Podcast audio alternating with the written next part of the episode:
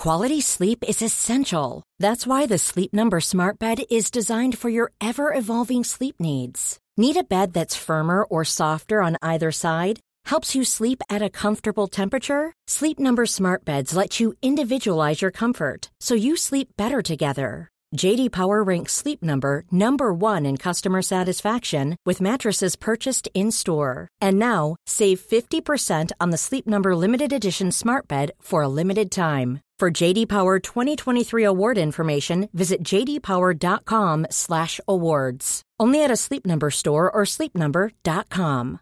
One size fits all seemed like a good idea for clothes. Nice dress. Uh, it's a it's a t-shirt. Until you tried it on. Same goes for your healthcare. That's why United Healthcare offers a variety of flexible, budget friendly coverage for medical, vision, dental, and more. So, whether you're between jobs, coming off a parent's plan, or even missed open enrollment, you can find the plan that fits you best. Find out more about United Healthcare coverage at uh1.com. That's uh1.com. Hi, this is Billie Jean King. This is Marion Bartoli. I'm Mats Wilander. This is Mary Carillo. This is Pam Shriver. This is Yannick Noah, and you're listening to the Tennis Podcast.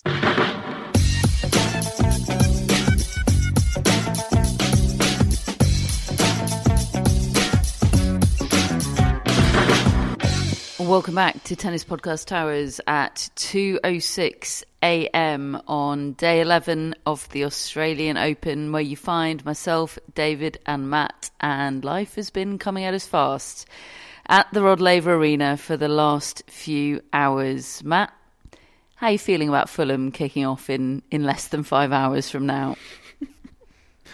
uh, pretty terrible. yeah, uh, Fulham play their biggest game in very many years in about five hours, and I don't feel ready for it at all. No, we are still in processing mode, I think, all of us, about what we have watched this evening because there was a point in time tonight where I think we all assumed, thought, were planning for recording a podcast about a a desperate straight sets defeat for Carlos Alcaraz at the hands of Alexander Zverev, one of the all time worst ever Grand Slam quarterfinal performances. Then we swung all the way to, to the other end uh, of the spectrum and were planning planning for the miracle in Melbourne Part Two and how on uh, how on earth we do that justice. And now here we are, staring down the bar- barrel of talking about a sort of just slightly odd four set match won by Alexander Zverev over Carlos Alcaraz 6 1, 6 3, 6 7, 6 4. Where to begin, David?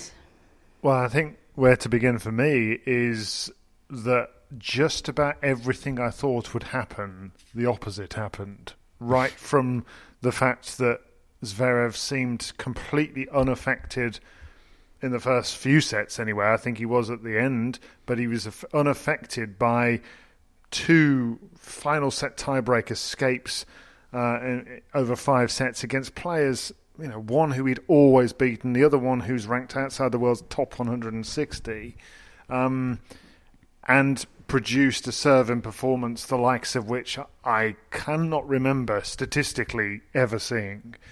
Um, and Carlos Alcaraz played tennis so bad, I, I, I, I didn't think it was possible for somebody of his ability to play that badly for virtually three sets in a row.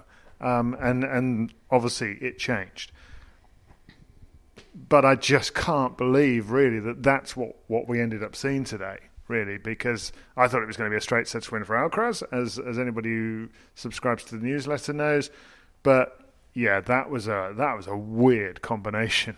Yeah, I mean, I completely agree. I was I was in the same boat, thinking that that Carlos Alcaraz would win this match, largely because of the tennis that I felt like I'd seen from Alexander Zverev all tournament hadn't been a particularly high level. He'd been winning matches. He was match tough. We knew that, but I just thought Alcaraz would sort of overwhelm him with his with his game tonight, and that that was not what happened at all.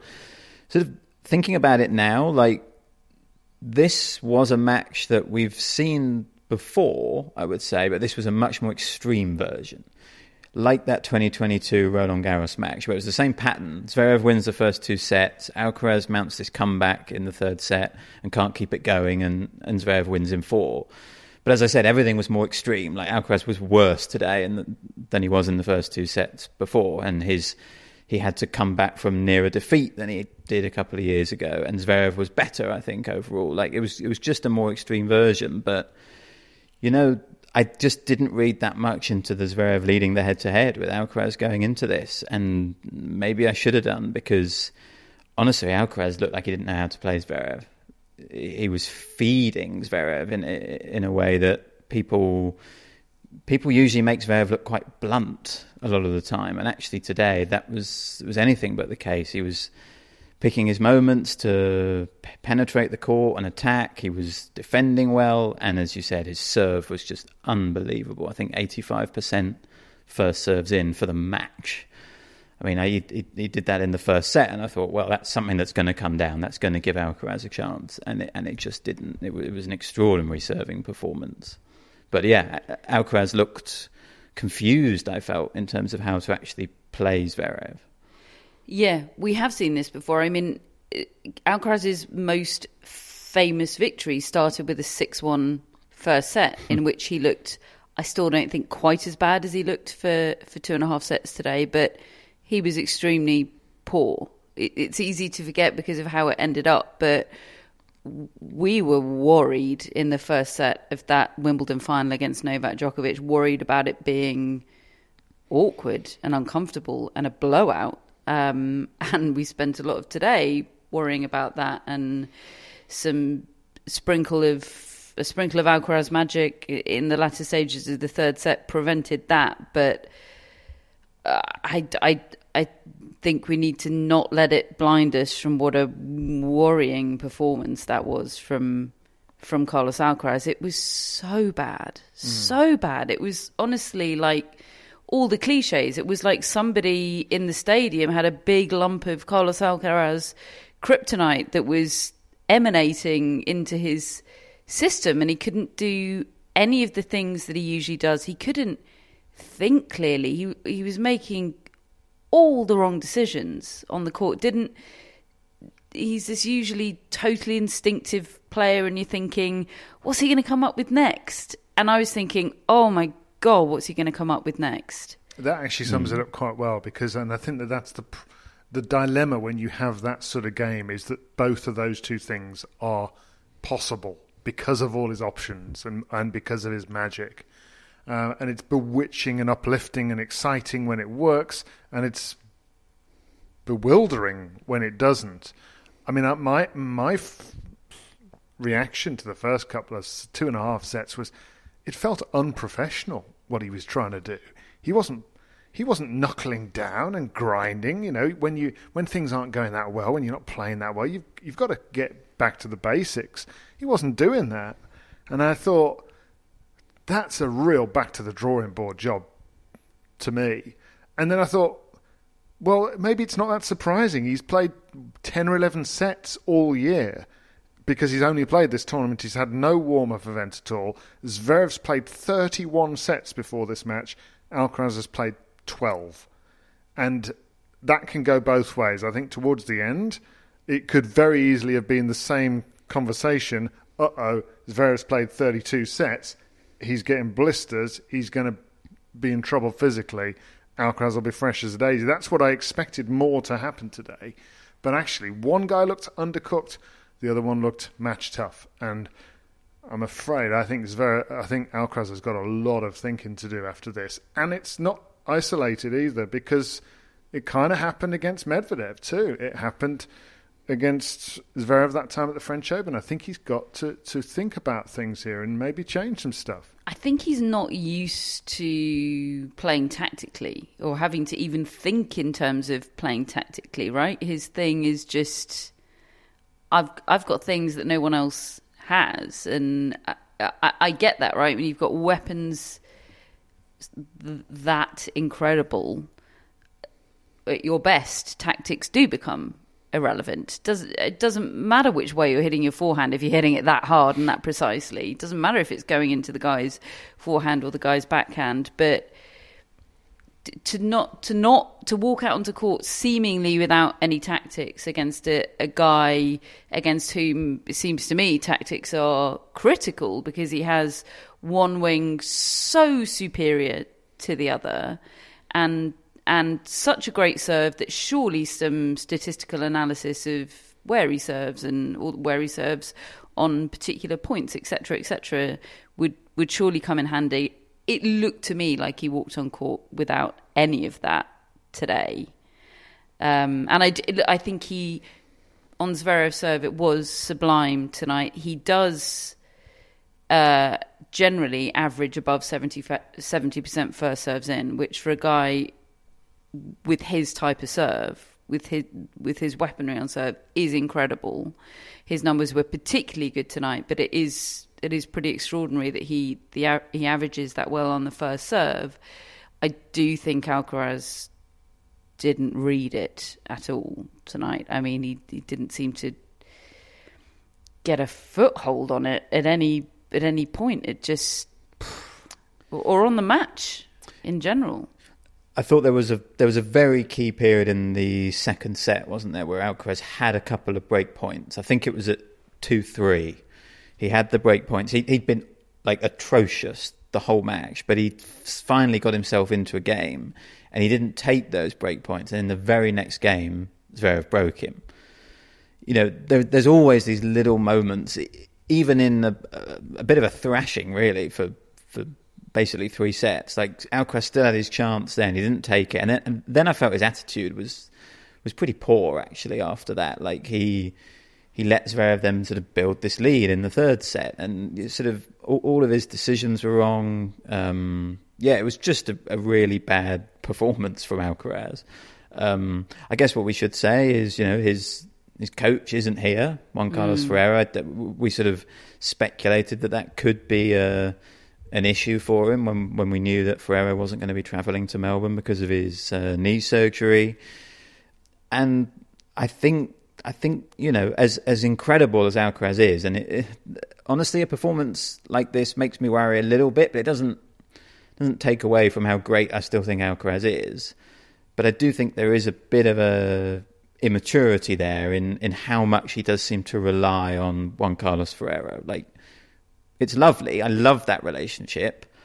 But I do think right now, at this stage of his career, it's very important for him. And, and, and not having Ferrero around you know you're losing your anchor, you're losing your your connection, and I, he just he just wasn't really there tonight, Alcaraz, and I, I have to think that that played a part in it. And on the point of having not played at the start of this season, it's difficult, isn't it? Because you know half of the semi-finalists here didn't play either in terms of Medvedev and Sinner, and, and as you said, if he'd been able to extend that match, that might have been an advantage for him later on. But what I would say is that he he came into this season off the back of not playing all that well at the back end of last season, whereas Sinner came into this season playing brilliantly. Medvedev had a pretty good end to last season as well, and it, it just sort of feels like Alcaraz hasn't really played his absolute best since Wimbledon. I mean, he hasn't won a title since then and you feel like going into a slam, maybe if he just had a few a few matches, a bit of confidence under his belt, a, a, bit more match toughness, as as you're describing there, that Zverev has, maybe that helps him today. But again, he missed Australia last year. He wasn't Carlos Alcaraz, or the famous Carlos Alcaraz, the last time he played it. It, it. It's kind of new to him starting a season, and look, maybe got it wrong, but. Um, I, I don't think I would necessarily blame him for the way he's scheduled this season, but you know, perhaps this is an exa- this is an example that he needs to do things differently in the future, I suppose. The Ferrero point is is such an interesting one because I was mulling that over in my mind today because as as already discussed, he has started matches and big matches like this before and Ferrero has been there on those occasions, but he's pulled it together quicker. And I do wonder if, if a, a part of that is the presence of Ferrero there.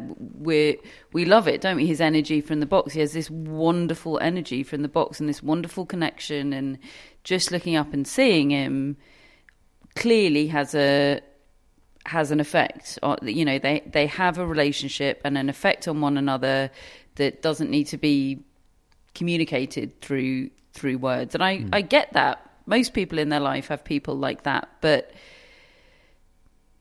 but it's it's it's unsustainable. I think if you need if you need that not to to eliminate the risk of putting in a performance like he did tonight, that's worrying. There were suggestions at the US Open that he was asking Ferrero where mm. to serve mm. and things like that, and it, and I I didn't hear that myself, but that's that's what was reported, and if that is true, then that concerns me. Um, and and because he looked lost all the way through that match, he just looked bereft until five two in the in the third set. He's five two down. Zverev's tightening a bit, and honestly, some of the stuff Alcaraz played for the next half an hour was as mind-boggling as you can get. Um, it, it was the sort of tennis that just makes you laugh. It makes you. It, makes, it made him laugh, didn't yeah. it? Yeah, I mean, it, he was he was just pulling rabbits out of hats every every rally um, because very often wasn't doing anything wrong, and yet he would get drawn in and passed. Ridiculous recovery, pass. You know, you're like, what's going on? And the crowd's absolutely exploding. I mean, it was an incredible noise in that stadium at that point. And then we went and got chips, thinking we were we were in it for the Who's long the run. we in that? Okay, David? Catherine went and got us all some some chips, and they were blooming lovely. Um, and it really did seem as though we were going deep into a fifth. Would I have got the chips if I didn't think we were going five? No. Those were five set chips. They were. Look, no regrets, but they were. That was a snack haul of somebody that assumed you were going Yeah, five. and Zverev did, got, there was a drop shot which Zverev chased down in that fourth set, which he sort of stuttered to a stop, as, and he'd had treatment for blisters. Um, and I'm not, I'm not sure what sta sta if I kind of feel that if Alcaraz wins that fourth set, he might have raced away with the fifth. Hmm. Um, I mean, we'll never know now, will we? But uh, that's kind of where I was thinking. But yeah, he was he was really a bit shaky, and again, I, I just feel it was a bit unprofessional. Really, some of the performance. Did we like the smiling? Like in the moment, I loved it, and it was classic Alcaraz. But like you, two sets to one down. I- Still, I, I like- probably did like it. I yeah. did love it. I absolutely did. But I'm just thinking, like, would anyone else have done that? And you know, m- maybe that's not the right thing to be thinking because you know Alcaraz can can do things in his own way, can't he? But there was a slight sort of, I, I guess, to your point, David, a slight lack of seriousness to that performance from Alcaraz. Well, I was. That's the thing. I was far more worried about the two and a half sets where I didn't think he was playing serious knuckle down tennis. I don't mind the smiling because he's playing out of his mind at that point, and I feel like that's when he plays his best usually. Um, and even in the fourth, he wasn't bad for a lot of that fourth. There were just a few, it's a bad game at four. cou- all, couple it? of bad errors. Yeah, shonky in Simon Briggs's words. Hmm.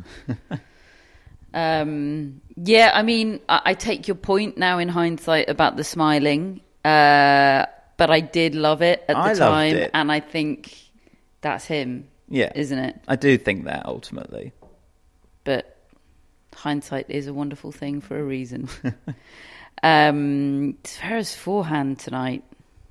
Yeah, the, he How can that have been the same forehand? he was ripping that thing and with with reliability for there were only a few shockers and usually there's there's a lot of them um, I think he I think it probably simplified matters in his mind that he just got to go for it and and swing and rip and really hit the thing and, and by doing that a lot of the coaches and pros say that's how you get the the reliability is by really accelerating through the ball with the racket head.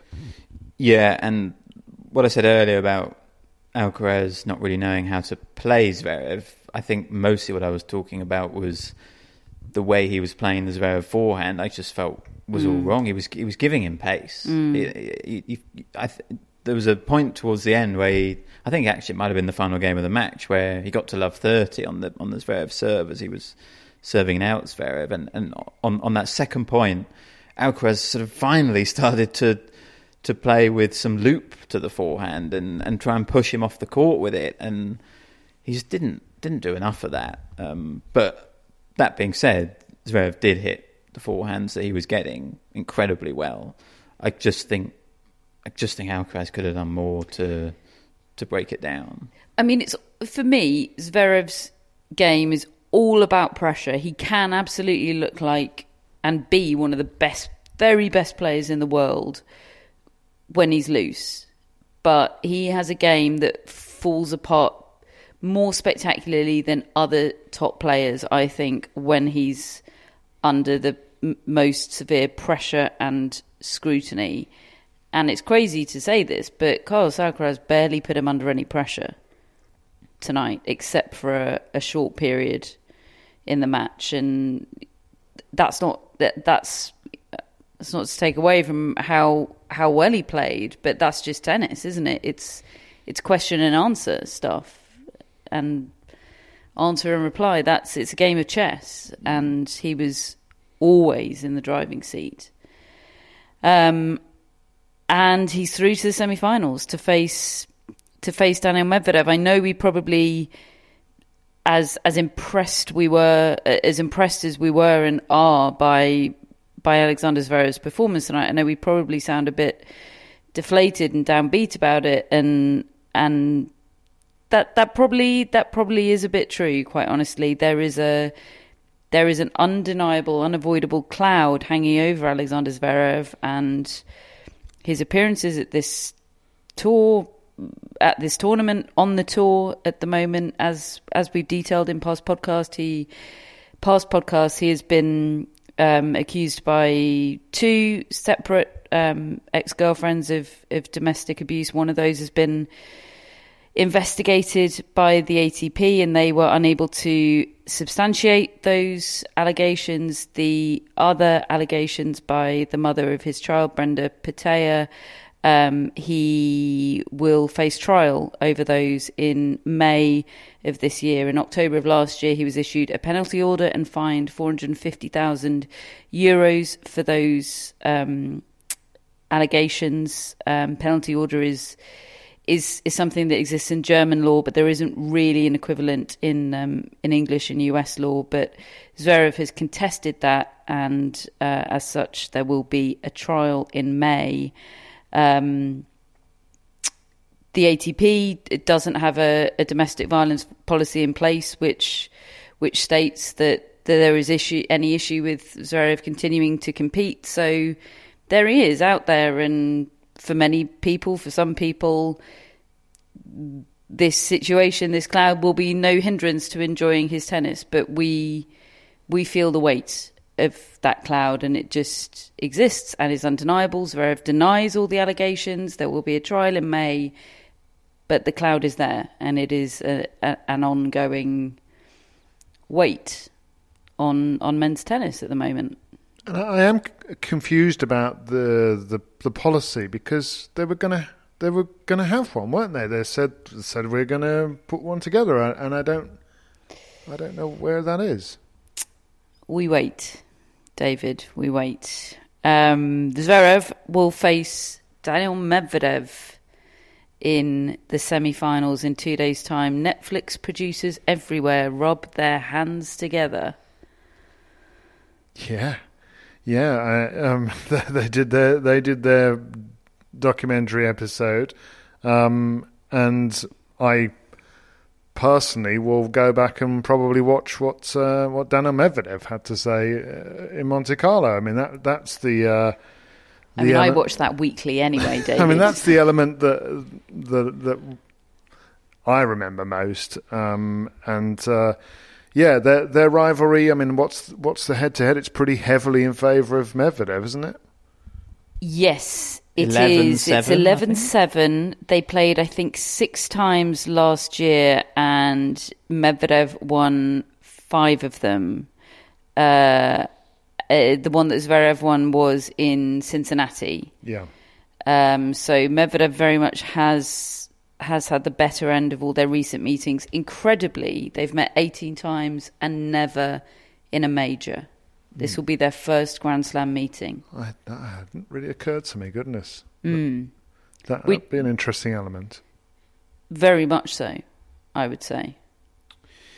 Yes, I think so. Uh, because you know, major tennis throws up certainly for the men when it's best of five. There's there's a there's a physical element to, it, and I think both players will be feeling it physically in a couple of days' time.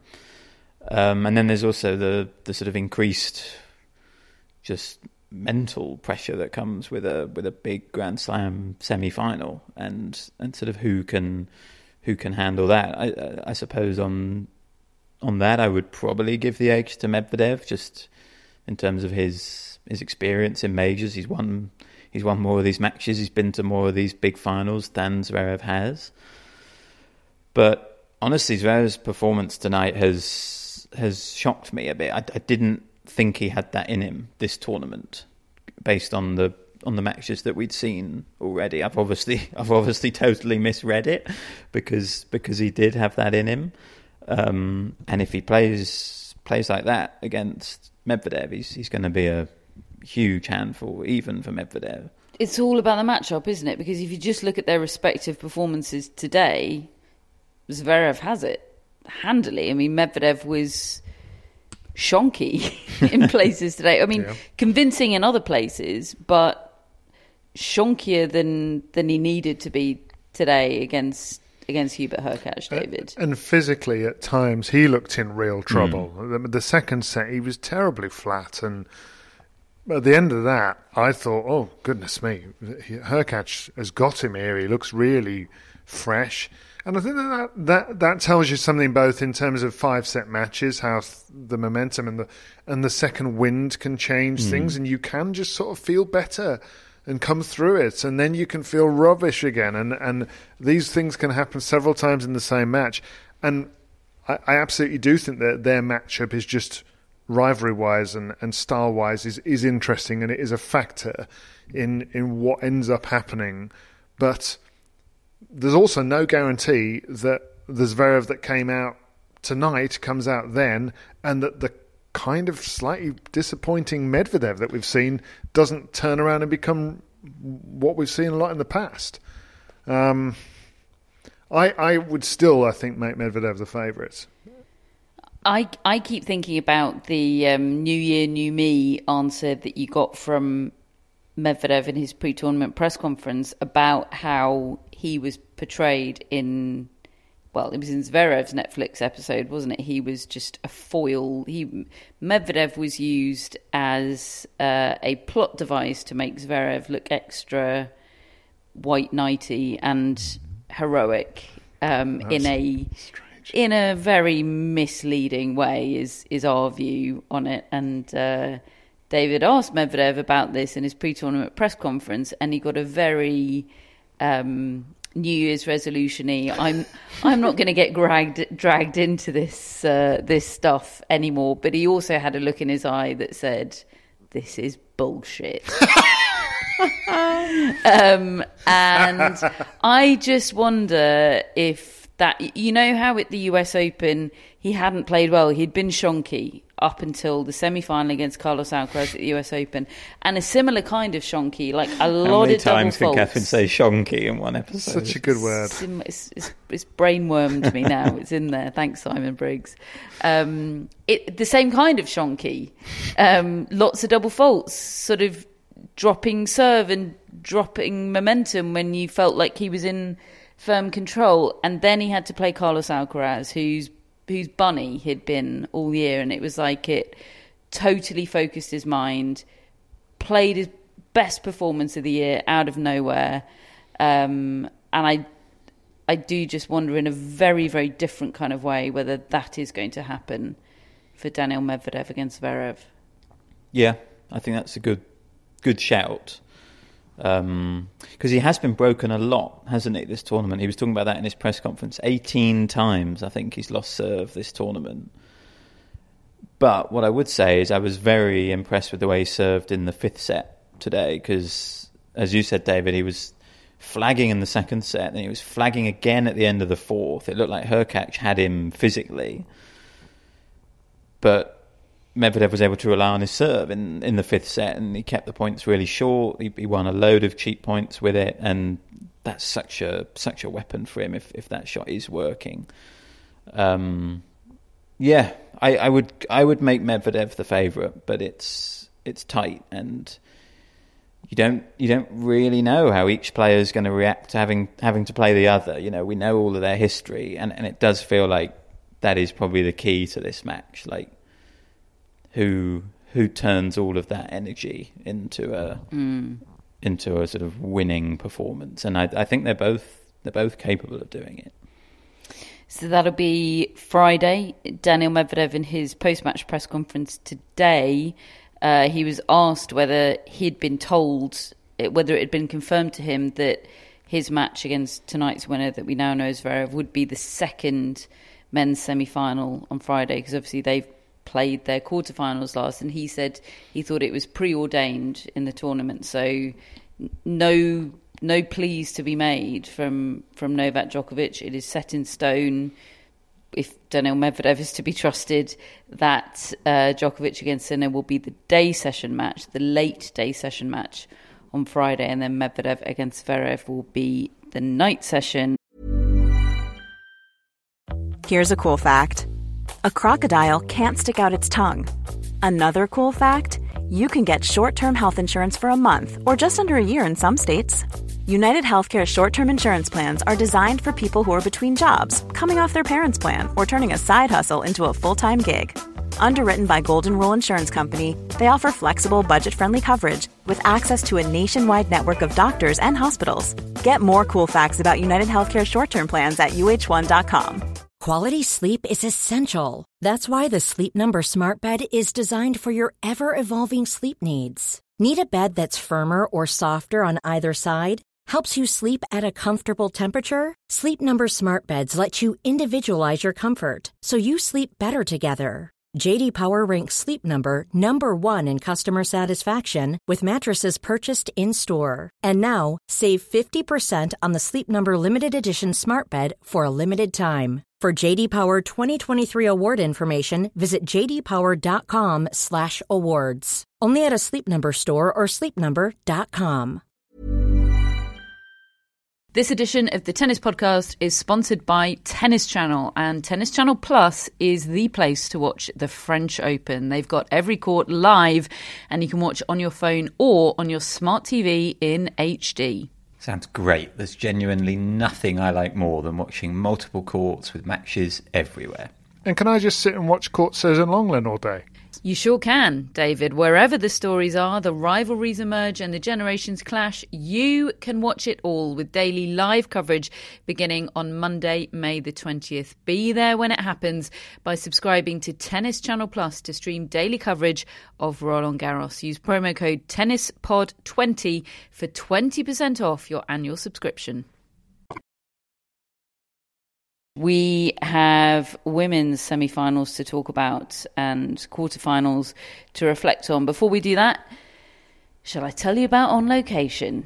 Yes, please. Always. The premium hospitality and experience, experience provider. provider.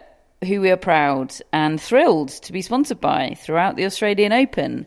Uh, as I have been telling you, On Location uh, has ticket, hospitality, and tra- travel packages available for the BNP Paribas Open in Indian Wells, for Miami, for Madrid. Been to both those events. They are fabulous. Roland Garros, in fact, uh, I've been to all these tournaments. They're all fabulous. Roland Garros, Wimbledon, US Open, Laver Cup. I haven't been to Laver Cup. It's on the bucket list, guys, and that is in Berlin this year. Yes. Great city. And we have a 10% discount for tennis podcast listeners on 2024 Roland Garros official VIP travel packages courtesy of Steve Furgal's International Tennis Tours. Now, those packages include, of course, top notch tickets to watch tennis on Philippe Chatrier, but also my favourite bit of the show access to La Mezzanine at l'Orangerie, uh, which of course is where they hold the draw uh, of the French Open, and it's where they also serve lovely hors d'oeuvres and cocktails to uh, on location customers. So sounds great. Uh, you can even upgrade to premium access at Club de Loges Lounge, which enables you to get even closer to the action. So, to buy an official VIP ticket package to Roland Garros and take advantage of that 10% discount, just go to tours4tennis.com forward slash podcast and use the discount code CLAY SEASON at checkout. C L A Y S E A S O N. And also remember that if you fancy getting tickets to one of the other events that On Location provides for, we have a 5% discount code applicable to all On Location tennis events besides the Olympics. So that is Indian Wells, Miami, Madrid, Wimbledon, US Open, and Laver Cup. And that discount code is exclusively for friends of the pod. So, an extra reason to become a friend of the pod. And if you want to become a friend and access that discount code, the link is in our show notes. Terms and conditions apply.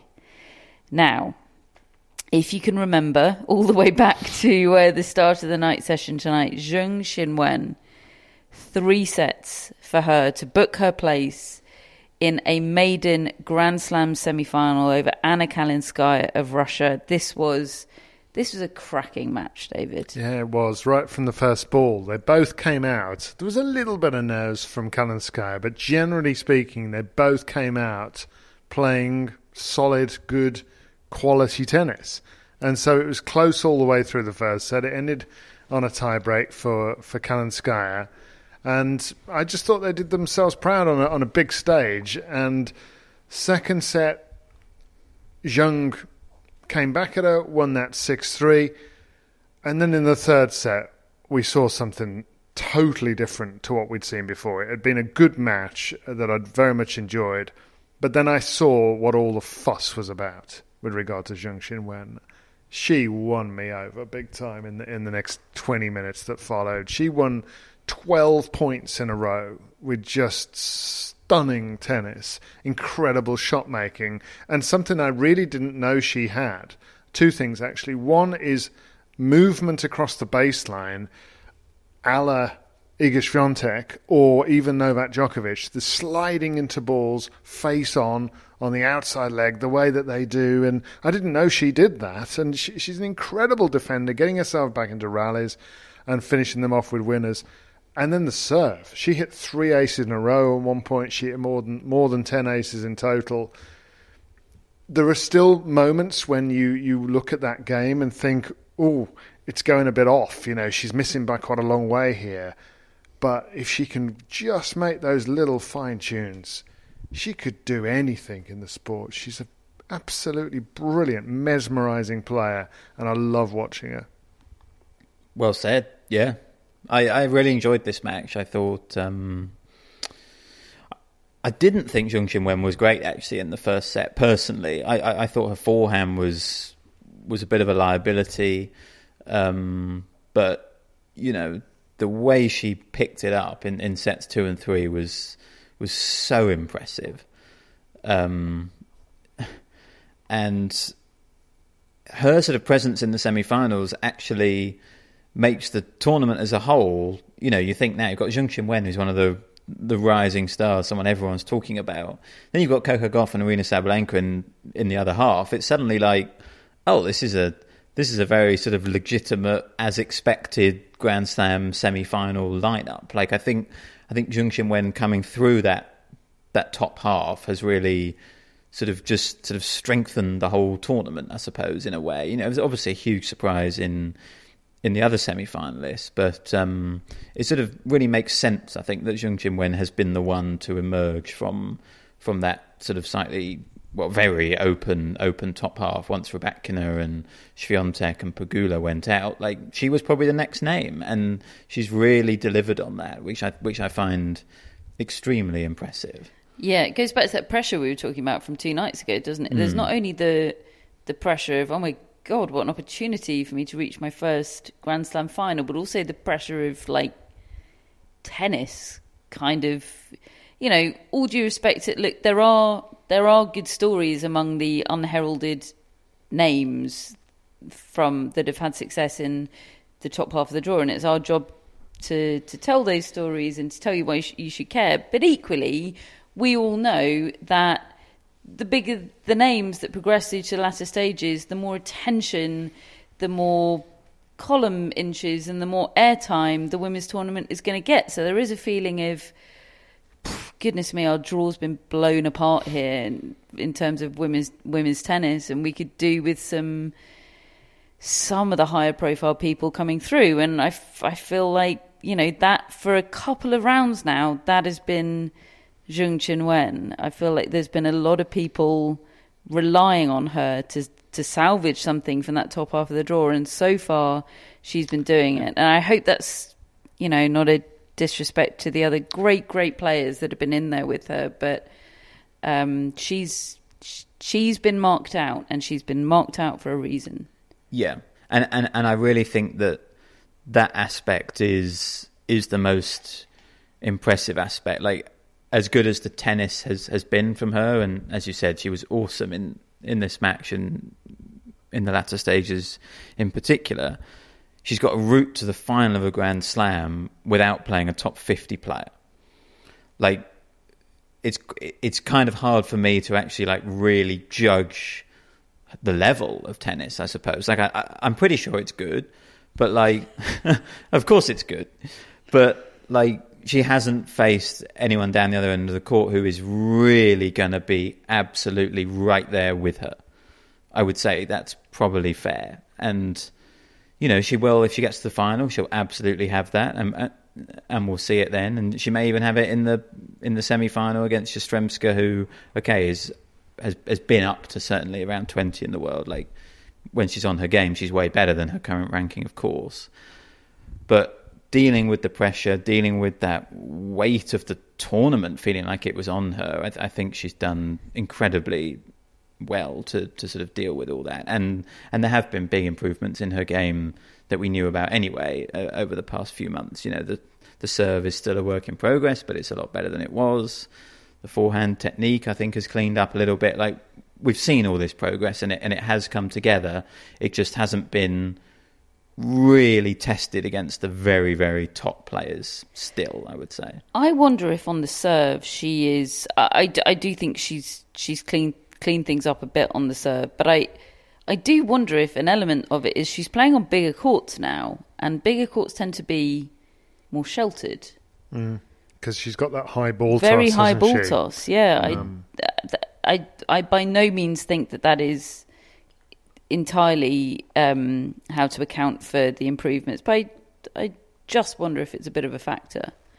Um, yeah, and I, I went I went back after her victory this evening, Zheng Qinwen, to read um, Matt Futterman's piece that he wrote about her in the New York Times uh, during uh, the US Open last year when she had her first Grand Slam quarterfinal breakthrough. Because it was in that piece and from Matt that we learned about her story of of taking up tennis at the age of seven, instantly being marked out as a talent within weeks, it being clear that she stood apart from from anybody else in her bracket and being um, taken several several hours away by her parents um, to Wuhan, which is a, yeah a few hours drive away, uh, to show off her game. This is in the words of the piece to a more advanced coach.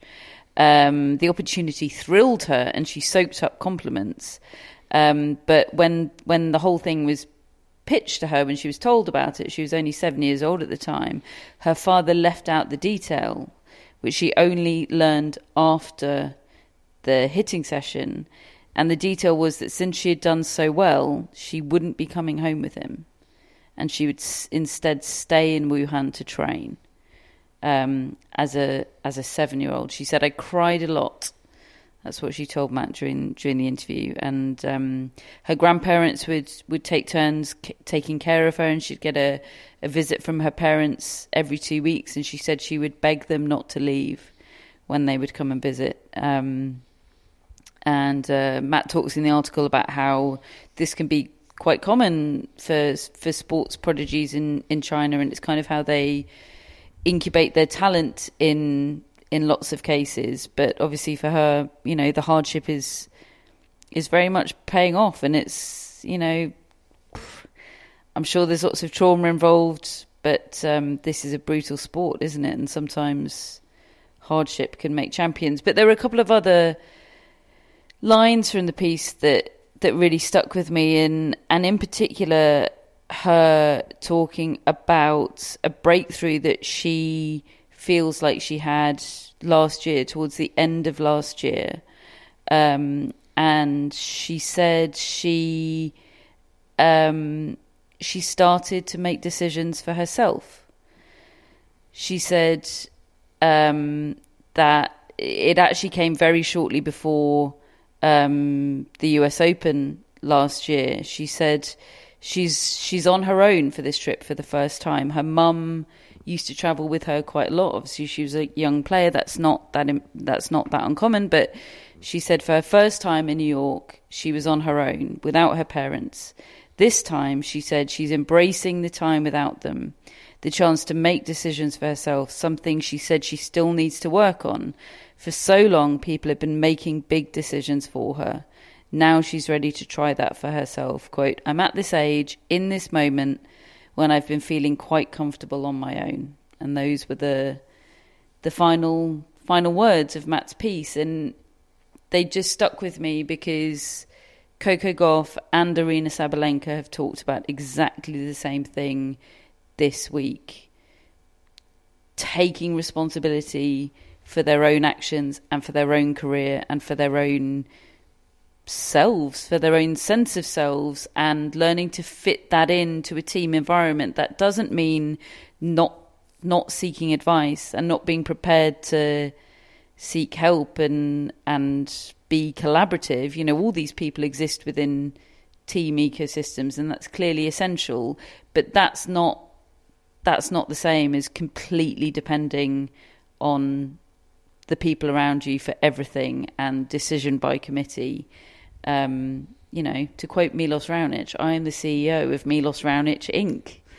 um, and I just, it stuck with me when Coco Gauff said it, I think in her pre tournament press conference. It stuck with me when Aryna Sabalenka said it yesterday. And I, that wasn't what I was looking for when I went to, to reread Matt's piece about Zheng Qinwen. It was the the backstory of her of her time in the training camp, but I read through and I came to that and I thought this isn't a coincidence. This isn't an accident that these players are having success. And it had struck me a couple of weeks ago. I don't want to spoil it too much about um, the the Netflix review episode that we're going to do, but I felt like that was a a big theme of this season of Netflix players that are grown ups and makes decisions for themselves and players that aren't.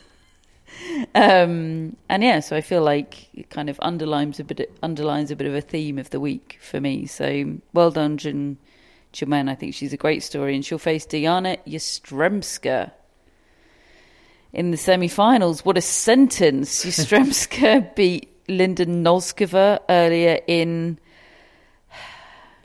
well, Matt, you're lucky you don't have to participate too much in the chat about this match because you were playing a match of your own at the time at at Kooyong, no less. Mm. Uh, but David and I watched all of this, and it was. Look, we've seen better tennis matches, haven't we, yeah, David? this was not good entertainment. Uh, this was just such a stodgy match, uh, and I, I totally understand why. It was it was hot, humid conditions. That it, everybody seemed like they were moving in slow motion a bit, as though they couldn't really raise a gallop, and they're just a bit. You're you talking about oh. my match or Yastremska Noskova? We wished we'd been watching your match. Yeah, I, I, um, I got to be honest. I was pretty disappointed with with Noskova, mm. and it hmm. was it was a really error-strewn match. And, and I understand it. You can't you can't be too hard on her. She's never been in that position before, and she's learning, and she's had a brilliant tournament. And actually, fair play to Yastremska because she handled it, and it's the same way she did against Azarenka. She wasn't perfect by any means, but she was good enough.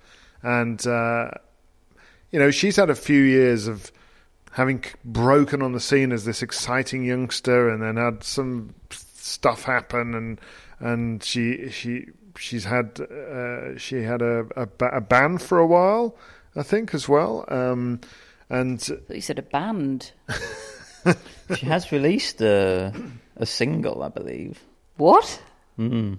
many years ago, and she's because she said today in her press conference she's planning to release another one. Oh, but uh, she was able to return to competition, and uh, but it's taken a long while for her to get it together. Really, uh, you know, she's been quite erratic. Her game has been all over the place, to be honest, for a few years. Obviously, you know the the invasion of Ukraine affected her very viscerally, and, and, and her her family, and, and, and, and I can only imagine what that would have been like for her. Um, but she's she's come out here and she's a qualifier for goodness sake, you know, and and she's only two matches away from doing what Emma Raducanu did, uh, and that is astonishing. Again, It is, yeah, and, and and it's also astonishing. I suppose you know there's there's British bias here probably as well, but like my experience of Yastremska's run to the semis of a slam as a qualifier, like is is so different to I think what we're all experiencing with Emma Raducanu. Like I haven't I haven't not noticed Yastrem like Yastremska doing it, but like Raducanu was the story of the entire tournament. Like I think for everyone, like I know it was a British thing, but her and Fernandez, you know, they overtook that tournament. Is it because Yastremska's been top 20? And actually, it's Quite more, it's- possibly. It's, more weird that her ranking is where she is and she's needing to qualify than the fact that she's she's reaching semi-finals as a qualifier. Yeah, Or is there something else going on? I don't. I, I agree. It's it's, yeah, it's I- noteworthy. yeah. Um, I guess Raducanu being so young and so new and fresh, I suppose, like she wasn't just a qualifier; she was a sort of unknown, I suppose, as you say. Whereas Yastremska, at least, like I think people thought we know who Yastremska is. Like she's she's going to be a streaky player. She's going to have highs. She's going to have lows. Um, She's going to lose to Madison Brengle, only hitting one winner. That's Brengle, not Yastremska. yes, Here two years ago. two years ago. Yes, the same the same day that Aslan Karatsev won a match hitting 100 unforced errors. Brengle won a match hitting one winner. It was like What a day! It's just different ways to play tennis. Um, just just quickly on Noskova, I, I, I thought it was quite interesting because you know we spoke so much about how her temperament sort of really helped her in that big match the other day against Iga Swiatek when she was on the cusp of that comeback. She managed to to sort of pull it off and see, seemed fairly nerveless. I do think today's performance was kind of the other side of that coin in that when it wasn't going well for her, you almost wanted a bit more spark. You wanted a bit more energy. And, Yeah, and, and- I think that's quite a difficult balance to get right. Like you don't you don't want to lose the calmness that, Mm. that serves you so well in, in some occasions. But I don't know. I was just I was just looking for a little bit more from Noskova. and I and I think that's where the the time slot of that match really didn't help because the it was a sleepy crowd. It was too it was too hot Hmm. to for the crowd, and it was kind of it's like one was looking to the other to be the spark. The crowd were kind of waiting for Noskova to give them something that they could get their teeth into, and Noskova was maybe waiting for the crowd to at least try and ignite her and but neither quite had the gusto in those conditions to to spark it for themselves. It was it, it's re- it, the women always play first on Rod Laver Arena pretty much um, and mostly play first on on the second court although they do they do mix that up more and it's the toughest slot it's really hard in the words of Medvedev in his his press conference today, and I thought this was really good um, weather analysis, great meteorology from Medvedev. He said, in Australia, when it's sunny and you're in the sun, it sort of doesn't matter what the temperature is. He said a couple of days ago against Nuno Borges, uh, it, you know, it was a 22, 23 degree day or whatever. He said that felt the same to him on the court in the sun as today on a 32 degree day. Like the sun is the sun in Australia, and it's the sun that's that's doing the damage. You know, obviously the the shade temperature can be very different. I thought that was that was great Australian meteorology from uh, from Daniel Medvedev. Thanks very much for that. And he'll get a night match against Zverev, so that'll be an interesting element. Yes, yes, it will be, and I think he'll be glad of that. He didn't enjoy the sun today at all. So Yastremska against Zheng will be the second night session uh, semi-final tomorrow. They're both both night sessions for the women. Obviously, the other one is Coco Gauff against Aryna Aryna Sabalenka. That'll be the first night session match. Um, the doubles is obviously reaching its crescendo as well. We uh, have both the men's and the women's doubles at the semi-final stages. The mixed doubles final is set, and we had some pretty huge news, a pretty huge turn of events in men's doubles today, which is that 43 year old Rohan Bopanna, courtesy of his quarterfinal victory today, uh, alongside Matt Ebden, reaching the semi finals of the men's doubles, Rohan Bopanna will become the world number one on Monday for the first time in his career at 43 years of age. It's an extraordinary and inspiring story. The guy has a white beard. Yeah, he really does. I mean, I genuinely thought a, a, year or two ago he was about to retire, and and I mean, he, he is an incredible player to watch. I mean, he's like a Jedi at the net. The way the way he'll pick out volleys and, and hit returns, he single handedly and, and, and just sort of block them back, no matter how hard the ball smashed at him. To be doing this at forty three, I really don't know how he's doing it. Astonishing. I'm not sure he does either, but they're a great partnership. Him and Yeah, him and Matt Ebden. He's got himself a sensation in Australia. They- I mean, they've been playing together. They've played together all of last season with great success. But God, it must be great to have a sensation in Australia. That's got to be a boost. He was playing with Shapovalov for a long time, wasn't Mm, a weird time. he? Yeah. He might have got to world number one a bit sooner if. Burn!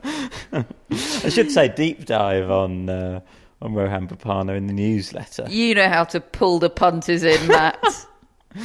I thought, it, you know, it was only right that Yes, we he that we deserves that we gave a bit of a section to, to It's this. it's an incredible story. It Good on is. you, Rohan. That's uh, that's brilliant. And uh, Ebden and Bopanna will face uh, Zhang Zhizhen and Thomas Machac Oh. in the men's doubles semis. Looking forward to that. That'll Mm. be fun. the new number one against the best player in the world. Yeah, something's got to give.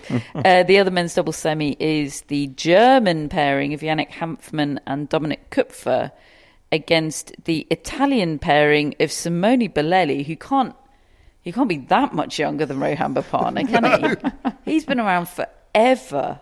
Another one I thought had retired. Uh, and Vavasori. Do we know Vavasori's first name? Andrea, Sounds right. Yeah. maybe. Yeah. Bolelli Vavasori is that that much I'm confident about. Uh, the women's doubles semi-finals are Ludmila Kichenok and Yelena Ostapenko against Gabby, Gabby Dabrowski and Erin Routliffe, and then the crowd favourite Storm Hunter and Katerina Siniakova, who incidentally beat uh, Barbora Krejcikova, former partner of Katerina Siniakova today, and her new partner uh, Laura Siegemund, and it was quite a frosty handshake. From a massive deficit at the end as Mm. well. They, they overturned. And uh, yeah, I saw that too at the end. It was a bit. Mm, cold. Yeah, and Siniakova was asked on the court what it was like to play against Krejcikova, or certainly what it was like now to have Hunter as her partner rather than Krejcikova. And she said she didn't enjoy playing against Krejcikova. And she said, the main difference is that my new partner is left handed, and I don't want to go into it any more than that. It was a bit like, oh, Oh dear. okay. I mean, they've been friends and partners like forever. Like even in the even in the juniors, and I don't think there's been a. I mean, there hasn't been a sort of massive falling out, The Bit awkward, but it's just a bit awkward. I do. It's going to be very interesting. To, they are the reigning uh, Olympic champions. Obviously, they won't be able to play with their new partners in the Olympics because they're from different countries.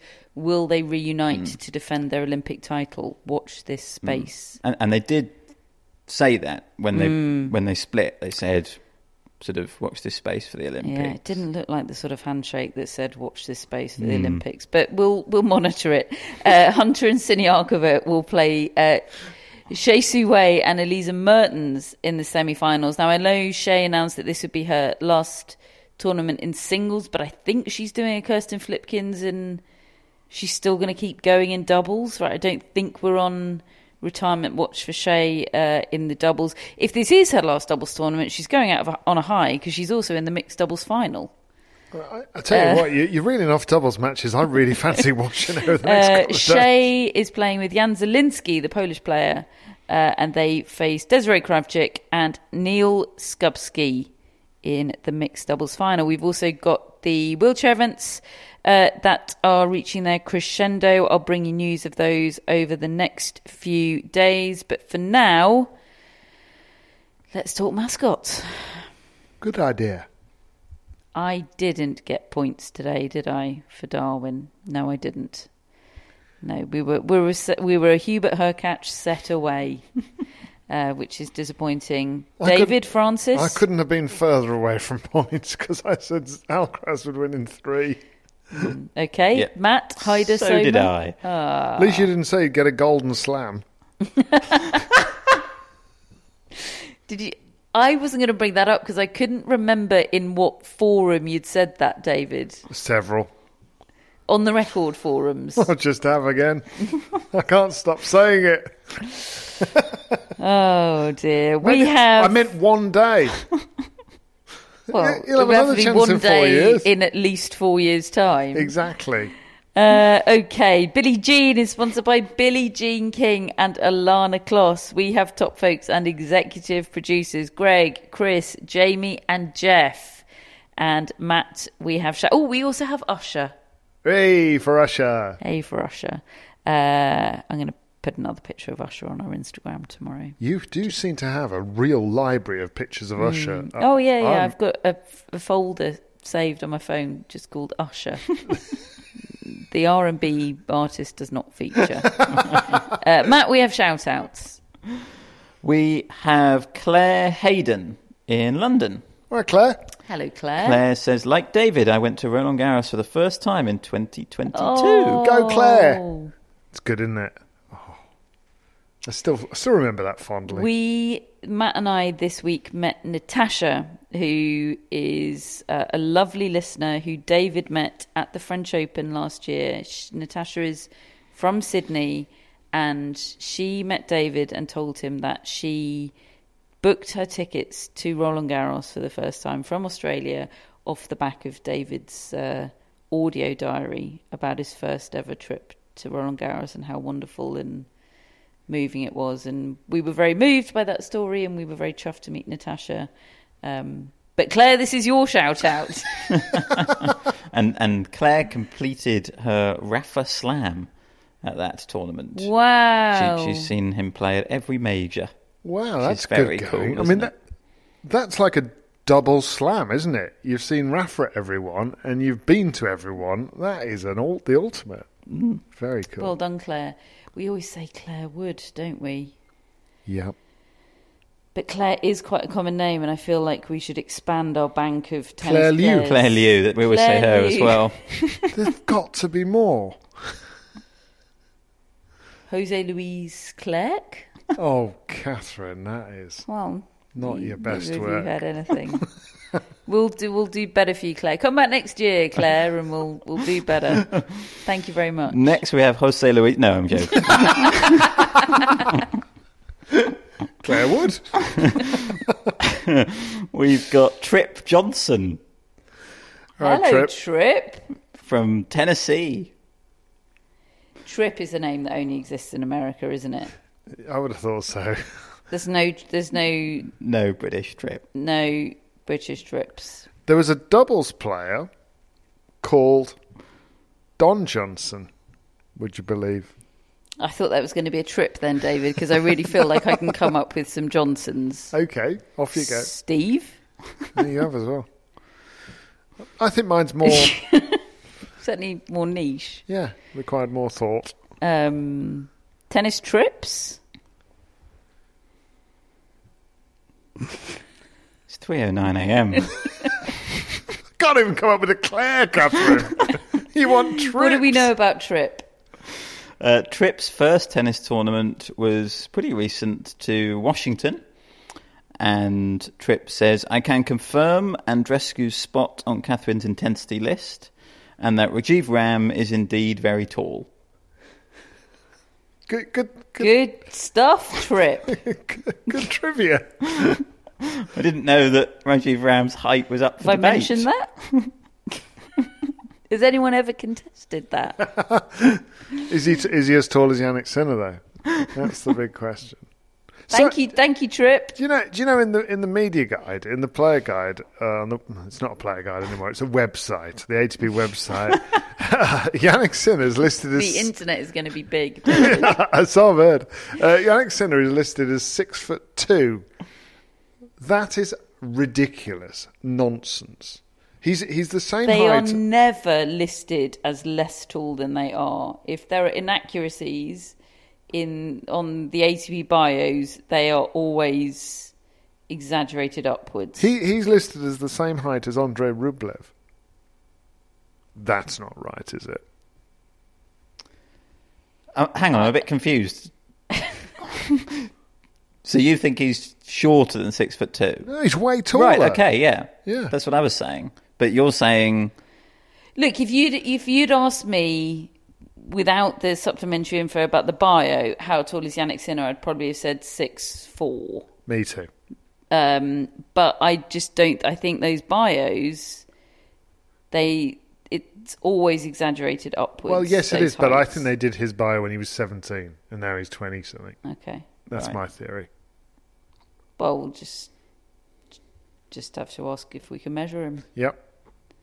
Up for it. That'd be an interesting conversation, wouldn't it? Thank you, Trip. yeah, cheers, Trip. compose yourself. Darcy Packet, we have. All right, Darcy. Hello, Darcy. Um, and Packet is spe- actually spelled like Chloe Paquet, oh, but I'm told it's pronounced Packet. Chloe Paquet of being a French tennis player of fame. Like Steve Darcis? Close. Close enough. Uh, Darcey Bussell, the Yep. ballerina. I was trying for tennis, but okay. Yep. At least you got the spelling right. Yeah, I think between us we've done quite well there for Yeah. Darcy. It's a lovely name, Darcy. Mm. It is. Darcy Paquet. Isn't Darcy there a t- there is a tennis player called Paquet, right? Yep, Chloe. We just, Just talked named about her, her. You've just named her. So I've had a whiskey. Sorry. Okay. Thank you to all our shout outs. Thank you to all our friends. Thank you to all of you for listening. Matt's, well, we're all going to be up in solidarity uh, with Matt. David might not be. I'm going to get up uh, and watch Fulham with Matt. I don't know why. Uh, in just a few hours from now. So let's get the show off the road. We'll speak to you tomorrow.